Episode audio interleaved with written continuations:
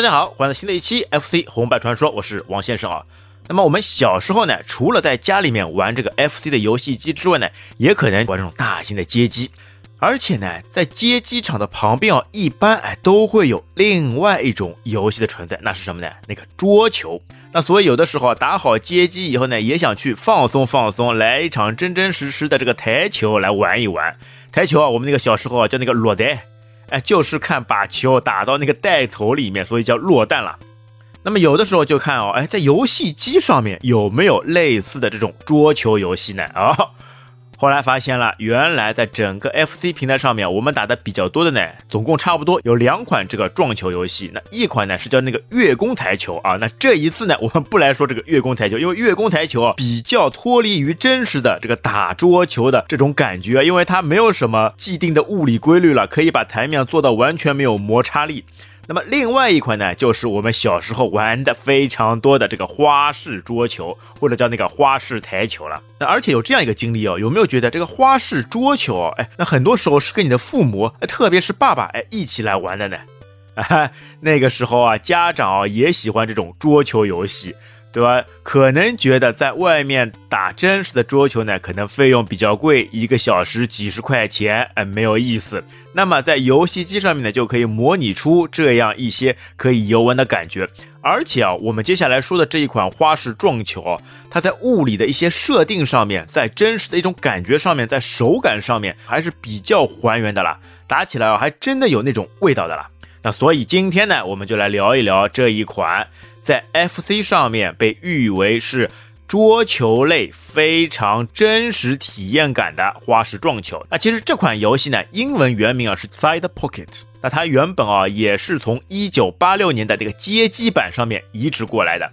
在街机版上面呢，它的那个开发商啊，那就是那个我们之前反复多次提及的树东公司，也就是 Data East。那么当然啊，在一九八七年的时候呢，这款街机游戏也就被移植到了 FC 的平台上面，而且这时候呢是 Data East 和南梦宫哎联合来推出的，为 Data East 呢作为开发商，然后南梦宫呢负责发行。那所以啊，在游戏上面啊，那很多能看到这个南梦宫的公司标记，对吧？哎，在打台球那个界面就能看到那个南梦 Count。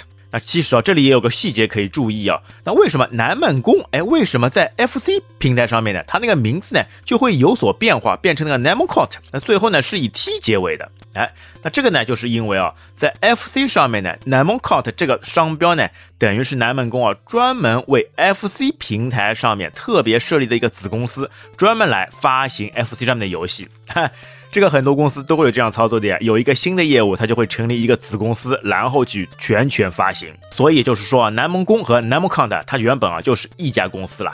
好了，那不要以为啊，这一次我们的游戏背景历史呢，就会说到南梦宫这家公司。哎哎，那其实这一次啊，我们说的这个公司背景啊，那还是会回归花式撞球的这个开发公司 Data East。那南梦宫的故事呢？那这之后啊，南梦宫自己所开发的非常有趣的撞球或者是小蜜蜂上面，我们再来说到。好，那么 Data East 其实是世界最著名的招牌游戏公司之一。我们之前很多期节目也有说过 Data East 的一些非常著名的游戏。那同时啊，也包括我们的热血系列这个 Technos，他原本的创始人龙邦夫，哎，不就是从 Data East 里面出来的吗？当然啊，Data East 的知名作品呢还有很多，但是往往令大家印象最深刻的，那还是啊在九十年代初期出品的大名鼎鼎的 FC RPG 的王者重装机兵，哎，也就是这个 Metal Max。而且啊，重装机兵当时的口号啊是喊着啊，斗龙已经玩腻了，哎，来玩人与战车的 RPG 游戏吧。那么，并且啊，Data East 凭借着重装机兵啊，在这些游戏的模式上的革新啊、自由度上的开放等特点啊，屡获殊荣。那其实 Data East 的出品的其他游戏啊，那其实也包括了漫威的《上尉密令》，那，也就是美国队长了。那这一款也是由 Data East 开发的了。那同时呢，也包括了这一款花式撞球。那有没有觉得这么多的一些游戏哦，哎，这些作品哦，哎，都是千奇百怪，朝各个方向发展的都会有。哎，这个呢，也正是 Data East 咱们公司的这个风格。他们呢，往往呢充满了想象力，而且呢非常有创新。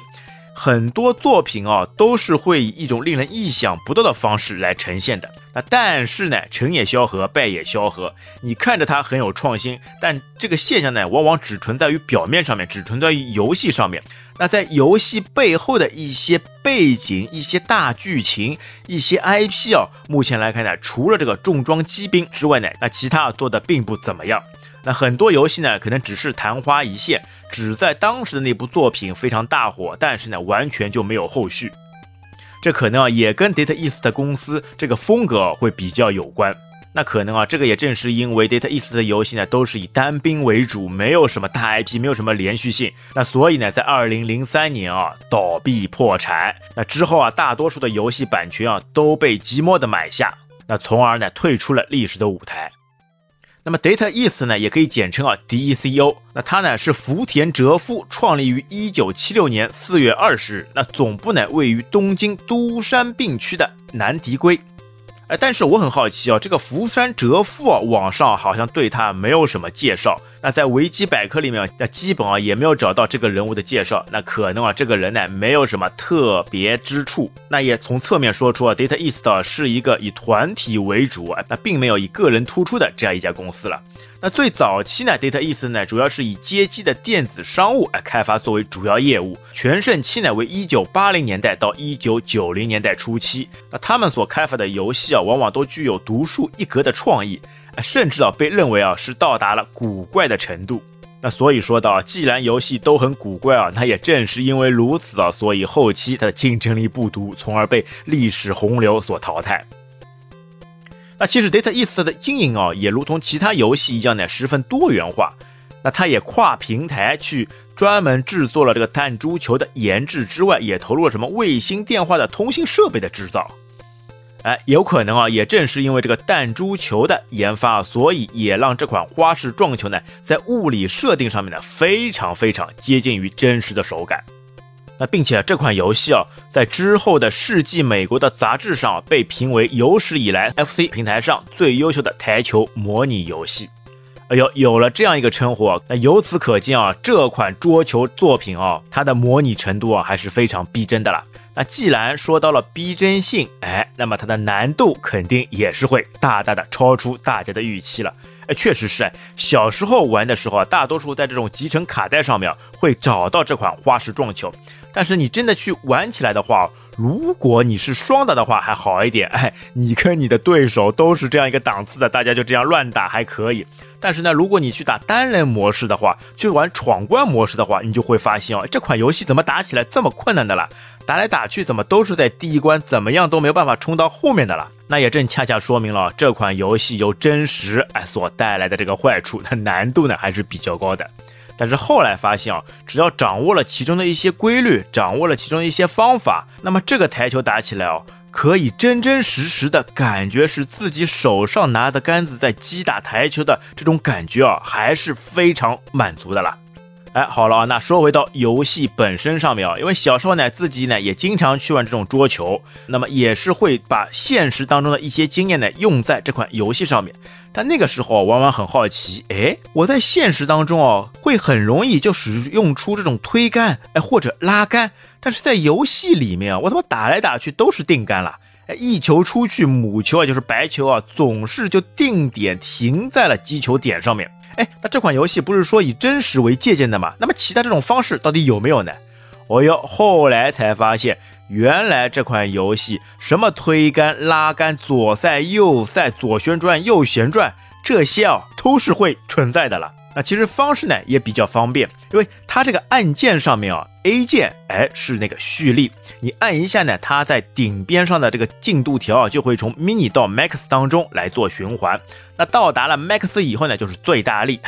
这款游戏也是可以说的，哎吧？大力出奇迹，打很多桌球游戏都会用到的。只要发狠力去打，然后通过闷球的方式，说不定哎就能进球。那在这款游戏上面呢，也是很大程度上会有这样一些操作的了。哎，那么说到蓄力啊，有一点要非常注意的，这款游戏啊，绝对不能用连发手柄来玩的。一旦连发起来，你这个力等于完全没蓄就出去了，就那什么球啊都会打不到的了。那么另外一个呢，就是 B 键。那 B 键呢，你按一下呢，是可以看那个球的号码。那这个也是比较关键的。那么在游戏的后期啊，如果你想打出高峰啊，一定要看这个号码牌，要按着顺序来打这个球，那你的分数呢就会越来越大。那么前面说的。怎么样出来推杆跟拉杆呢？那关键关键也是在这个 B 键上面，你只要按住 B，然后再调整方向键，哎，你就能看见了，在顶部啊那个球的落点，红色的落点就会有所改变，哎，你可以把它往上调，调整成那个推杆，哎，那么推杆的作用啊，在一些连击球上面就会非常有用。同样的呢，你也可以往下调，调成拉杆。球打好以后呢，就会快速的往后走，寻找自己非常适合去击打下一个球的落点。那同样啊，你也可以把这个点呢加为左旋转或者是右旋转。那这样的球啊，在打到目标球或者是弹边以后呢，会有一种非常诡异的角度来完成一些匪夷所思的转向了。这个上面啊，在高手啊可以去好好的钻研一下。对于普通菜鸟啊，你加了这种左旋转、右旋转以后啊，反而会觉得根本就不知道球的落点在哪里了啦。哎，除了这些旋转之外啊，还有一个高阶的方式，你就是呢可以一直在按住上，它会进入到第二阶段的那个击球点。那第二阶段击球点呢，也总共会有三档，最高档的这一个功能厉害了，这就是跳球啊！跳球这个。动作很明显啊，在动画上面也会有所体现，就可以看到球员使用出球杆，哎，从上往下直接戳球，让球跳起，可以通过弹跳的方式啊，躲开前面的非目标球，然后弹过去以后再去击落你需要打进的球。哇，这个技巧啊，在现实上面，啊说实话我是用不出来的啦，这个跳球我是没办法使用出来的啦。但是在游戏当中啊，就会让你有这样一种感觉。但是跳球呢，也会比较有趣的。你如果没有跳好，你的力度没有掌控好，直接一跳，biu 的一下，这个球啊，直接就飞出台面了啦，就什么都没有了啦。当你知道跳球以后，你就会感觉每个球，哎，就算前面没有阻挡物，也喜欢用跳球来玩玩。因为跳球的这个动画还是蛮有趣的了，直接从一个二维平面哦，变成一个三维的感觉，让你看的还是非常过瘾的了。啊，那么另外两档呢，还是这种后旋球，打好以后呢，球快速的往后旋转，这个加塞加的非常厉害哦。那么后旋球呢，也是有两档，一种是大幅度的后旋，一种是中幅度的后旋。那么另外呢，在这个桌球上面啊，有那个轨迹显示图，哎，这个上面啊是可以很好的让你去掌握它的一些轨迹。哎，那么在这个打桌球上面，也包括在真实的打桌球上面，有的时候眼力劲不好，你瞄着是直线，结果打出来的这个球呢却弯掉了。哎，那现在有了这个轨迹啊，就可以很好的来辅助你，哎，帮你在一条直线上面直接击球。那或者说呢，你在真实世界里面打桌球不怎么样的，哎，你通过这款游戏啊，可以去多钻研、多琢磨、多练习，哎，说不定你练好了回去打真实的桌球比赛的话，哎，很多东西啊都会学习到，会让你的记忆啊突飞猛进。那个时候呢，我就是通过这两者的结合，哎，通过这些轨迹球的判断啊，来非常好的进行游戏了。那缺点是什么呢？这个轨迹图啊还是太短了一点。很多时候呢，通过反弹击球的方式，就发现啊这个长度不够，很多时候呢就会有所偏差。好，那这个反弹球上面呢，也是这款游戏非常大的一个特色之一了。很多时候啊，你反弹球啊，比正常的一些直线球打起来呢还要过瘾，还要打得准，还要有趣，就像闷球一样啊，大力出击击来上它一杆，通过反弹的方式就不知道这个球落点到底在哪里，不管它，只要能进，哎，只要能大力把它弄进就可以了。那这个在游戏上面啊也是非常有趣的一点了。但我觉得啊，为什么叫花式撞球，就是需要通过这些花式的操作、花式的反弹，哎，特别有用的这种跳球方式来完成的进球，这才是真真实实的花式撞球呀。哎，那好了，说到底，那花式撞球上面呢，也可以称之为是打的那个抢八。或者说呢，是那个九球的规则。那它不像斯诺克球台上呢，球很多，你要按照规则先打红球，再打彩球。哎，那么这个黑八规则就会比较随性，哎，你可以随意打，都不会犯规。哎，那么就是八号球，呃，最后才能击落。那如果打九球的话呢，还是按照这个号码牌从小到大依次来击落。而且呢，在开头画面你就能看到啊，那总共呢，在标题界面上呢会有四个模式，那可以分为一 P 和二 P。那么在一 P 上面呢，有剧情模式和训练模式。第一个呢是剧情模式，哎，这个在后面我们会具体说到。而那个训练模式就是刚刚我们有说到的这些击球的方式啊，它都会在训练模式里面啊非常详尽的来告诉你。哎，你有想象到吧？在 FC 这一款游戏机上面啊，还有非常好的让你真真实实可以通过游戏来训练真实桌球的这样一个训练模式啊。哦，你真的说到这样一个训练模式的话，我感觉好像是在打之后实况足球四还是实况足球五上面，那才会要再次看到这样一个训练模式啊。在这样一个训练模式当中呢，你就可以很好的通过电脑的一些演示、电脑的一些指引来完成很多的一些操作了。那么这个呢是单人的两种比赛模式，那么后面呢是双人战。那双人战呢，首先一个呢是对战模式，那这个呢也是最常见的模式啊，里面难度低，因为根本没有什么杆数的限制，是一款非常轻松的游戏模式。它主要呢是由你一 P 和二 P 两个人同时来打，那一人打一杆，那如果有一杆呢没有把球击落洞口，那就换二 P 上场。那在这上面呢，特别有趣的就是开场的时候，哎，你们来判断到底谁先开球。那这个时候呢，就是你们争球的时候了。哎，一批跟二批同时开始击球，然后看谁击球的距离比较远，那就可以获得先球。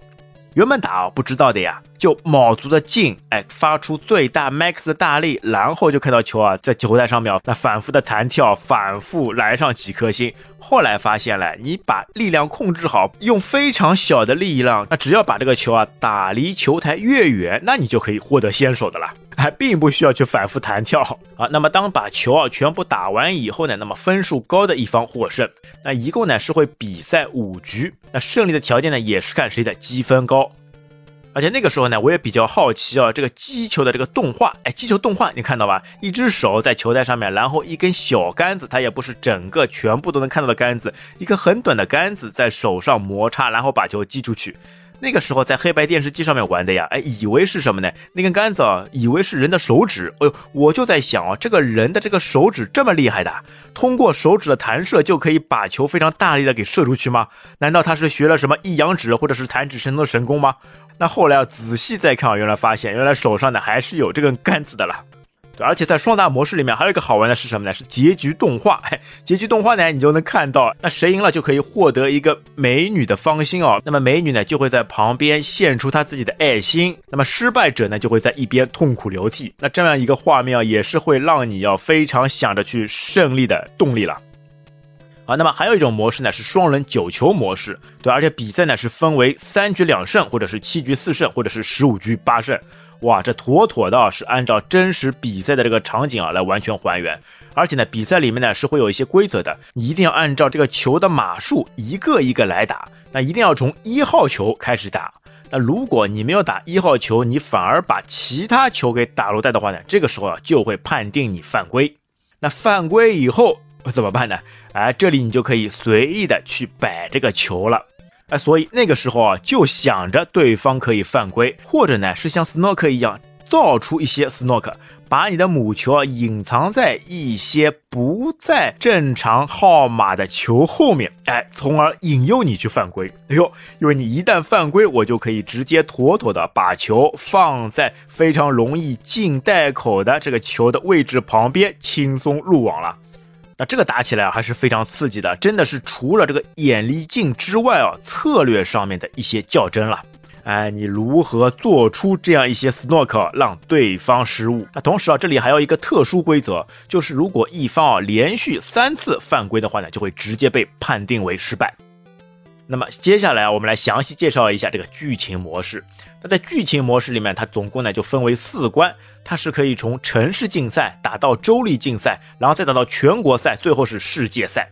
这个版本上面啊，其实日版跟美版呢还有一些区别。那么在日版上面啊，它其实就是城市赛直接到了日本竞标赛，然后再打美国赛，最后是世界赛。它等于是一个小人物从地方哎一步一步走出来，一个关一个关闯过去，最后从地方走到了国家，再走到了国外，最后啊站上了世界舞台。哎呦，这还是一个非常励志的游戏了。那么以前打的时候呢，感觉怎么都不太容易通关的。这主要是取决于啊，因为每场比赛呢，你一定要是要达到特定的分数才可以晋级，并不是简简单单的把球全部打进去，哎，才作为这个胜利条件的。那么以前打的时候呢，就随便瞎打，靠闷球的技术，哪个球进就算哪个球。结果由于分数不够，所以呢就遗憾的没办法冲关。那如果在这个分数上面你是可以全部的一条龙进杆的话，哦，那个分数才会变得非常高。那而且啊，如果你是一杆进洞，并且呢是按照这个号码顺序有序的来进行的话，这个分数啊才会是最高的了。所以你要想想看啊，在每个关卡它的最低分数呢，那么第一关的城市关啊需要三千一百分，那第二关的日本站呢需要四千一百分，第三关的美国站呢是五千一百分，直接打到最后一关啊是七千一百分。那越到后面啊，这个分数啊越大，而且分数大还有一点呢是这个球啊会越来越少，因为它这个球嘛。你进一球只得一百分，但你要如何才能得到这个高分呢？你就要需要这个连续入球，而且是需要这个连号号码。那因为你连续打的话呢，一球是一百分，那么两球是五百分，三球是一千分，四球是一千五百分，那么五球是两千分，那六到十球啊都是五千分。啊，那么要获取这个高分啊，就是需要一条龙服务，就是一杆全部把球打进洞。这当中呢不能有断，你万一有一杆没有球入洞的话呢，这个结算方式啊就会重新计算。那么另外还有一个高分呢，就是连号。哎，你按照一二三四五六七这样的方式去打的话呢，分数啊也会叠加。那但是呢，当中啊，就算你有锻炼以后呢，只要有两个以上连号的，它这个分数啊还是会有所奖励的了。哎，有的时候啊，你可以故意不去打在洞口其他分数的号码，你可以通过多几杆的方式自己做出来，把你要打的那个分数球一点点打进，这样反而啊分数更高。所以有的时候啊，故意看着哎。七号球可以非常容易入网的，不去打它，就通过几杆的组合，哎，把球啊，把你的母球啊打到一号球的旁边，然后再打进洞，这样的方式啊，反而比直接打进七号球这个分数要高很多的了。好，那么除了这样一些把球打进有分数之外呢，另外，那这款游戏因为对初学者也会比较友好。它还会有什么呢？它还会有一颗星星在洞口这边闪烁。哎，那么这个是干什么呢？这个其实就是一个奖励分数。那如果当洞口出现星星的时候呢，你只要把母球啊，把你的目标球打到星星闪烁的这个洞口呢，那这个时候就会加分。那但是呢，这个五角星带啊是会非常随机的出现在六个带口当中的。那而且往往啊，这个五星啊不会是你出现你要正对着打的那个球的洞口，哎，而是一个其他的或者是远离的那个洞口。那这个时候呢，就要通过闷球的方式，通过反弹的方式，想办法把球给撞到这个五星带口里面了。那而且啊，这个五星带口呢也会出现几种形式。一种呢是当生命球少的时候呢，它是会奖励你一颗生命球。那么另外呢，当生命球多的时候呢，就会出现这个 track 图标。哎，那么这个 track 图标出现以后，恭喜你，如果你打进了，你就会在过关后的奖励关卡当中啊，获得一些意外的惊喜。那么另外还有一种呢，就是出现这个 B 字母。哎，出现 B 字母以后，你打进球啊，就可以获得额外一千分的奖励。但是这个时候啊，你就要好好的去考虑了。那因为这个五星带口啊，离你正常打的球啊，那个难度也会大大增强。有的时候想去打五星带口呢，反而没把球给打进去，那就更加得不偿失了，反而会损失你的命数了。命数呢，也是会在左上方以球的形式来显示。那当你啊，如果这一杆上面没有把球打进的话呢，它会从一个大球变为一个小球。它如果母球直接进洞的话呢，那你这个直接就损失掉一条命了。因为上路的时候总共才五条命，也就是五颗球了。那但是啊，在标题画面有一个秘籍，有一个作弊的秘籍。你通过按这个作弊的秘籍进去以后呢，是可以直接获得两百五十五杆。那这样的话呢，就基本上来说等于是无敌存在了。那就不用担心杆数不多所损失的情况了。那么这个按键呢，就有点像魂斗罗里面的三十条命的 秘籍一样的了。那么它的方式呢，就是在标题界面啊，按下左右右臂右左臂左臂右左臂，哎，这样一个方式，让你获得两百五十六条命。好，那么再说回到这个五星带口，那五角星带呢，还有另外的一种方式，那也可以说啊是另外的一种作弊方式啊，它会是一种特殊的五角星带，在太狗出现五角星以后呢，在画面上面还会出现一个 zoom 的标识，而且音效也会有所改变。那么这个标识呢，哎，是给你完完全全送福利来了，是给你送分来了，是给这些菜鸟起到非常好的作用了。当出现这个 zoom 以后啊。只要你把主球，也就是母球了，直接对着这个洞口打进去以后，非但不会减少生命值，而且还会有几种模式让你快速过关，或者是给到你非常大的奖励。我们那个时候啊，就会戏称啊，这是一个官方给到你的作弊台。那而且进入这个作弊台以后啊，还会有三种模式。这边呢，我们就简单介绍一下。当出现这个图标，你把母球打进去以后呢？整个台面啊会变成黑色，然后呢几种方式。那如果这个时候呢你的是杆数多球少，也就是命多球少的情况下面呢，它会啊只要你进一球就会给到你五百到九百的这个奖励，而且它整个画面上面啊所有的洞口呢全部会闪星星，所以你不管是打进哪一个球都是可以直接奖分的了。那么另外一种呢是命数少球少，这种情况下面进去以后呢，它是会直接奖励你的命数。那打进一个球以后啊，那差不多会获得四到八条命的奖励。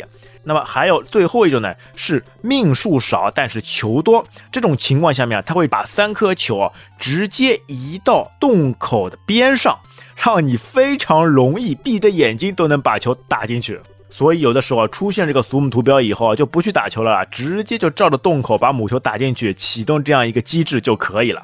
但是小的时候谁会知道了？原本总是以为自己把母球打进洞口，这个肯定是失败的了。谁能想到官方在这个后面还设计了这样一个桥段？一定要是你自己把母球打进去才会触发的了。那所以说，在这个作弊台上面啊，也是可以非常好的去利用的了。就可惜啊，进入到最后世界杯的舞台上面啊，这样一个苏码将不再会出现。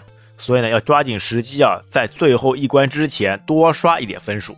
对吧？你像第一关，哎，直接开球的时候有一个技巧，直接把球啊放平，稍微偏一点，然后大力开球，那基本上来说必定会进上它一个球。好，那么刚刚也说过啊，那个胜利以后将会出现那个奖励关卡。那么奖励关卡呢，每一关也都各不一样，而且有很多的形式，并且呢，当你把球打进五角星的 track 字样的洞口以后呢。这样一个胜利关卡呢，也会有所升级，它就会进入那个杯子关卡。它在台面上呢，会放着很多杯子作为那个障碍物。那你呀，就要在不碰到这个杯子的情况下面，把两个以上的球同时打入洞中，那么奖励呢就会翻倍。哎呦，这才是真正的花式桌球的感觉啊！那而且啊，随着关卡的进行，难度的增加啊，这一些花式桌球啊也会越来越难啊。好了，那么第二关呢就是洲竞赛，或者在日本上面呢就是日本竞赛。那这一关的晋级积分呢是四千一百分，球数呢增加了是九个球。那么这一关呢，因为要打九个球啊，难度比上一关呢略微大，但是呢球多了以后呢，你的积分哦反而会更加容易来得到的了。那么这个时候呢，还有个特点，这个九号球啊，有的时候呢会变成这个超级球。你能看见啊，这个球啊会闪烁闪烁。那当你碰到这个超级球以后呢，你的母球就像打了鸡血一样，你的这个冲击力啊就会成倍增长，一下子就能看到啊，你的母球啊像发了疯一样在台面上面不断的冲击。只要能再次碰到任何球，它的反弹以后的力度啊又会增加。所以说，有的时候你看到一下子啊，台面上的球全部被打光了，也正是这个道理啊，因为他就发疯了一样，停不下来啊。但如果球少了以后，很长时间没有碰到球的话呢，他最后这样一个冲劲啊，还是会被慢慢消耗掉的了。那么而且啊，第二关的这个晋级测试啊，是要一次性把六个球全部打入洞。哎呦，这个也是个难点啊。但是呢，看过攻略以后就知道了，你就平行嘛，你就把球平行往前推。只要碰到了其余的六个球，在他们的角度上面，那可以非常方便、轻松的落入六个袋口啊。那么第三关呢，就来到了全国赛或者说是美国赛，它的晋级积分呢是五千一百分，但是这个时候呢，这个球数变少了，只变成六个球。哎呀，所以说啊，如果你想要拿高分的话呢，就必须连续进球或者是连号来打球，那么否则啊，分数啊是绝对不够的了。那不够分数的话呢，就没有办法晋级。那或者呢，通过五角星袋口这样一个奖励机制的话呢，要很好的利用这样一个作弊台的方式，要不然啊，这一关啊还是非常难打的了。因为当你分数不够的时候，就算你把所有球全部打进去呢，在过关动画上面，那你的那个美女陪打会完全不睬你的。然后呢，游戏啊又从这一关啊重新开始，那继续来打，而且重打的话呢，有的时候这个球啊会更加多，从九个球啊可能会变成十个球。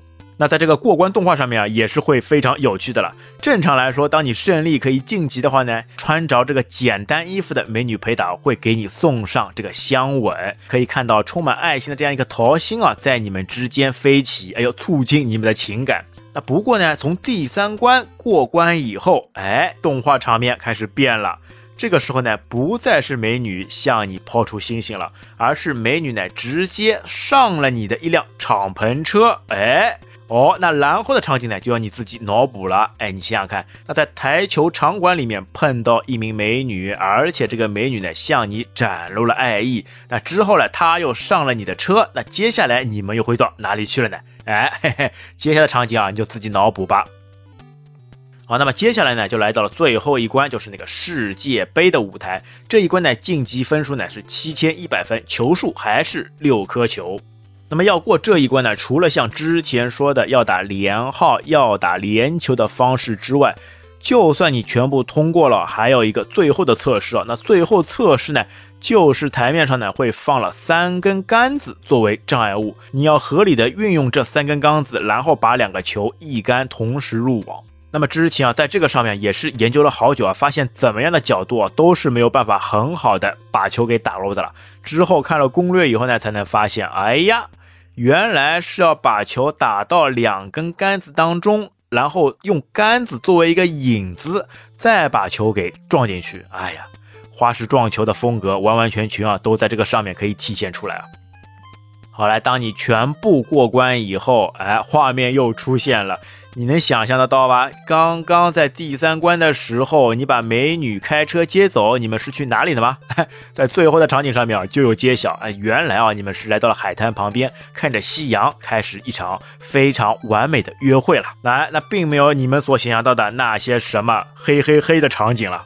哎，你就不要瞎想八想了。那因为啊，在任天堂的游戏上面啊，这个是完全禁止黄赌毒的啦。那因为山内府完全不喜欢，在游戏里面搞这一套。那虽然说啊，在现实里面啊，山内府啊是非常喜欢这样一些黄赌毒的了。但是啊，说实话啊，你这个街机厅、这个台球厅，如果不和这些成人色彩挂钩的话呢，好像总是说不过去啊。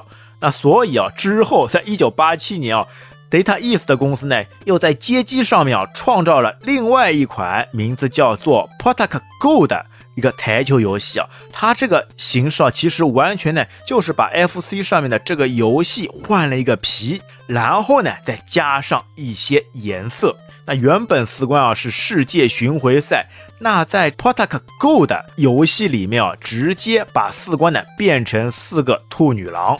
哎呦，不得了，这个颜色哎开始出来了。那特别是啊，在标题画面你能看到一个兔女郎会直接爆衣了。那虽然说啊，在标题画面上面呢会打上马赛克，让人看的不够真切啊，但是呢，它在游戏里面那就真的是真枪实弹了。那么你也能想象到啊，在街机厅上面啊有这样一些游戏啊，那不是会大大的吸引人家眼球吗？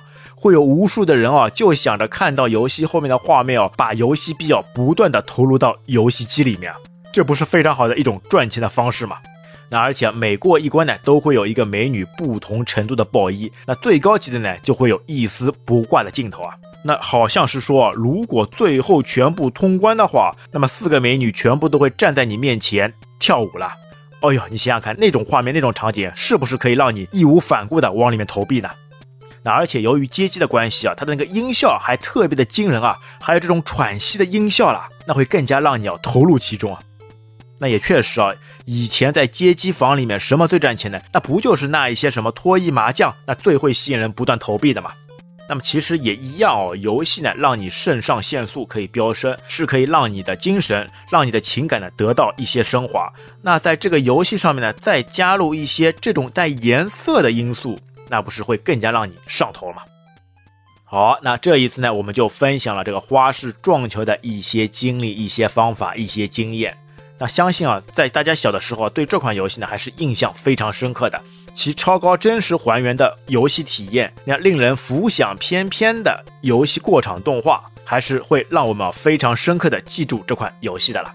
那但是啊，最后啊，我还是总结我打这款游戏的一个方式啊，那还就是大力出奇迹，用上推杆，然后柄到最大力 max，那然后呢，不要直线击球，要通一定要通过反弹的方式，那让它随便发挥。那我觉得这才是我打桌球的风格了。那不知道各位听友啊，你们有没有这样的一些经历呢？也欢迎在评论区跟我们分享。好了，那本期节目就到这边，感谢大家收听，我们下期再会，拜拜。